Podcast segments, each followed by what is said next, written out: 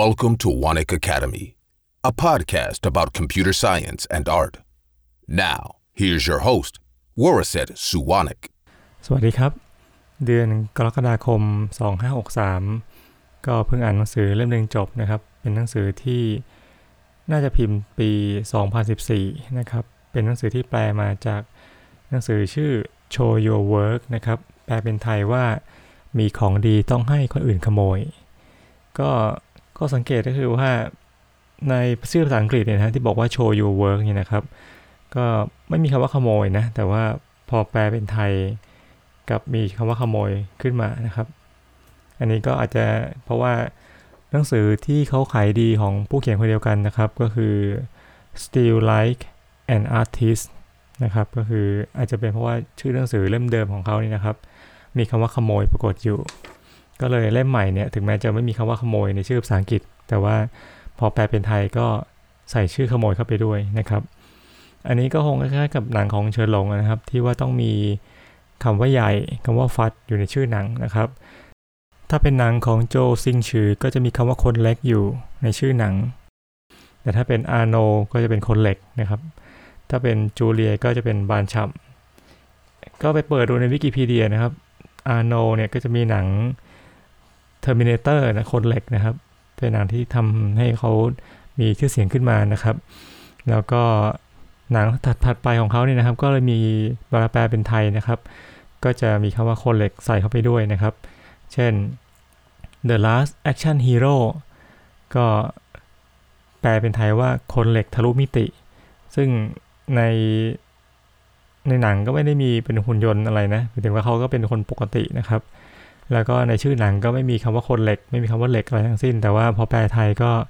มีคำว่าคนเหล็กด้วยนะครับ หรือว่าคนเหล็กคุณพ่อต้นแบบนะครับ คนเหล็กทวงแค้นนะครับถ้าเกิดเป็นหนังของจูเลียโรเบิร์ตนะครับ ก็จะต้องมีคำว่าบานฉ่ำนะครับ เพราะว่าหนังที่เขาดังนะครับมากๆก็คือ Pretty Woman ซึ่งแปลเป็นไทยว่าผู้หญิงบานฉ่ำแล้วก็จะมีหนัง ถัดไปนะครับ หากหัวใจจะไม่บานฉ่ำรักบานฉ่ำที่ Notting Hill นะเรื่องนี้ผมก็ชอบนะครับ แล้วก็เราต้องบานฉ่ำโมนาลิซาขีดชีวิตเขียนฝันให้บานฉ่ำรักกันไว้หัวใจบานฉ่ำจอมโจรสโนไวท์กับราชินีบานฉ่ำนะครับ ก็อันนี้ก็เป็นสไตล์การตั้งชื่อหนังนะของไทยนะครับ ซึ่งก็น่าจะ คล้ายๆกับการตั้งชื่อหนังสือเล่มนี้นะครับ ที่ปกของหนังสือเล่มนี้นะครับ ก็จะมีคำโปรยออกมานะครับ ว่าเป็นเคล็ดลับง่ายๆ ที่จะช่วยให้คุณเป็นที่รู้จักมากขึ้น และสร้างผลงานได้ดีขึ้นอย่างน้อย 10 เท่านะครับคร่าวๆก็คือว่าก็อธิบายถึงวิธีที่ทำให้คนเนี่ยรู้จักคุณมากขึ้น ซึ่งหนึ่งในวิธีนี้นะครับก็คือการที่ต้องปล่อยของทุกวันนะครับ เขาบอกว่า มาดูkeyword นะครับ ปล่อยของก่อนนะครับ แล้วก็ทุกวัน คือมีหลายวิธีนะในเล่มนี้นะครับ แต่ผมจะขอพูดถึงประเด็นนี้ประเด็นเดียวนะ เรื่องของการปล่อยของทุกวันนะครับ ก็มาดู keyword กันนะครับคำว่าปล่อยของทุกวันนะครับคำแรกคือทุกวันก่อนทำไมต้องทุกวันด้วยนะครับ ทุกวันเนี่ยเขาบอกว่าวันเนี่ยเป็นหน่วยที่เขาเข้าใจเหมือนผู้เขียนเนี่ยเข้าใจได้ง่ายที่สุดนะครับ หน่วยอื่นนี่เป็นหน่วยที่มันถูกอุปโลกน์ขึ้นมา เช่นคำว่าสัปดาห์เนี่ยมันคือ 7 วันนะครับ ก็เป็นสิ่งที่คนเขาสมมติขึ้นมานะครับ แต่วันเนี่ยเข้าใจง่ายเพราะว่าตอนเช้าพระอาทิตย์ขึ้น ตอนเย็นพระอาทิตย์ตกนะครับ แล้วก็ที่บอกว่าต้องปล่อยของเนี่ยนะครับ เพราะว่าเพื่อให้คนเนี่ยรู้จักเรานะครับ ได้เพื่อนนะครับ แล้วก็อาจจะได้งานทำด้วย เพราะว่าคนที่มาจ้างเรานะครับ ถ้าเราเป็นฟรีแลนซ์หรือว่าคนที่เป็นนายจ้างของเราเนี่ยนะครับ ก็จะรู้จักเรามากขึ้นนะครับ ก็มีอยู่ครั้งหนึ่งผม ต้องการจะหาฟรีแลนซ์มามาพูด มาพูดเปิดตัวพอดแคสต์ของผมนะครับ ก็เคยไปฟังคนพูดเรื่องการใช้เสียงนะครับในในเน็ตนะครับ ตอนแรกกะจะจ้างเขาเลยนะใน YouTube นะครับ แต่ว่าเหมือนกับว่าหาช่องทางจ้างไม่เจอนะครับ ก็เลยไปจ้างอีกอีกคนหนึ่งมาทำนะครับ ตรงนี้นะครับ ซึ่งตรงนี้ผมว่าก็เป็นข้อดีนะการที่เราเผยแพร่ความรู้ใน YouTube อะไรอย่างนี้นะครับ ก็อาจจะส่งผลถึง คนรู้จักเรามากขึ้นนะครับ ไว้ใจเราก็อาจจะนำงานมาให้เราได้นะครับ แล้วก็อีกข้อหนึ่งนะครับของการปล่อยของเนี่ยข้อดีคือเราก็ได้คอมเมนต์ด้วยนะครับ ได้ฟีดแบ็กจากผู้ที่เห็นผลงานของเราด้วยนะครับ ซึ่งเราก็อาจจะน้อมรับไปปรับปรุงงานของเราต่อนะครับ หรือว่าบางคอมเมนต์ก็อาจจะทำให้เกิดเป็นไอเดียไปทำงานถัดๆไปได้นะครับ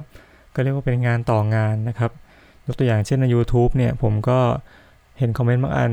ก็ไปทำเป็นคลิปถัดไปได้เหมือนกันนะครับ ก็เป็นข้อดีของการปล่อยของนะครับ ก็ได้เป็นที่รู้จักนะครับ แล้วก็ได้คอมเมนต์มาช่วยพัฒนางานนะครับ หรือว่าได้คอมเมนต์มาเพื่อที่ใช้ในการทำงานชิ้นใหม่นะครับ คราวนี้ถ้าพูดถึงความกลัวนะครับว่าอะเราเป็นมือใหม่นะครับ เราไม่มีของจะปล่อยทำยังไงดีนะครับ ก็ให้คิดอย่างนี้ครับว่ามือใหม่เนี่ย ในบางเรื่องก็คือในหนังสือเขาเขียนไว้นะครับ หนังสือบอกว่าเนี่ยมือใหม่เนี่ยในงานบางงานเนี่ยทำได้ดีกว่าผู้เชี่ยวชาญด้วยนะครับ เช่นเหมือนกับนักเรียนเนี่ยเวลาสอนหนังสือเพื่อนๆด้วยกันเองเนี่ยสอนแล้วเข้าใจมากกว่าครูสอนนะครับเพราะบางทีครูเขาก็จะลืมไปว่าที่ไม่เข้าใจคืออะไรนะครับ แต่ว่าเพื่อนๆเนี่ยก็คือมือใหม่เหมือนกันนะครับ ก็จะเข้าใจกันมากกว่านะครับ มันก็ในในบางลักษณะเนี่ยก็ทำได้ดีกว่าเอ็กซ์เพรสด้วยซ้ำไปนะครับ ก็เปรียบเทียบนักเรียนนะครับ กับมือใหม่ แล้วก็เปรียบเทียบครูกับเอ็กซ์เพรสความกลัวอีกข้อหนึ่งก็คือว่ากลัวว่าไม่มีอะไรที่จะปล่อยออกไปนะครับ อันนี้ก็บอกว่าเขาก็ให้เป็น framework ที่ดีมากเลยนะครับ บอกว่าเนี่ยแบ่งเป็น 4 ช่วงนะ ช่วงเริ่มต้น ช่วงลงมือทำช่วงที่ทำเสร็จแล้วนะครับ หรือว่าช่วงที่มีผลงานเสร็จแล้วหลายชิ้นนะครับ ก็ในช่วงเริ่มต้นเนี่ย จะปล่อยอะไรดีนะยังไม่มีของให้ปล่อยเลยนะครับ ก็ให้อาจจะให้พูดถึงสิ่งที่เป็นแรงบันดาลใจของเรานะครับ สิ่งที่เป็นไอดอลของเราก็ได้นะครับ อย่างตอนนี้ถ้าเกิดผมพูดผมจะปล่อยของในเรื่องของศิลปะนะครับ ผมก็จะบอกว่ามือใหม่นะครับ วาดภาพไม่ได้ไม่กี่ภาพเองนะครับ ไม่มีอะไรจะปล่อยอะไรอย่างนี้นะครับ ก็อาจจะมาพูดถึงเออผมก็ชอบศิลปะ ในในการ์ด Magic the Gathering นะครับ เห็นแล้วเออโอเคมันสุดยอดมากนะครับ มันอะไรอย่างนี้นะครับ ก็อาจจะเล่าถึงแรงบันดาลใจนะครับ พูดถึงศิลปินที่เราชื่นชอบ เช่น ถ้าในการ์ด Magic the Gathering เนี่ย ก็จะเป็นคุณ Terese Nielsen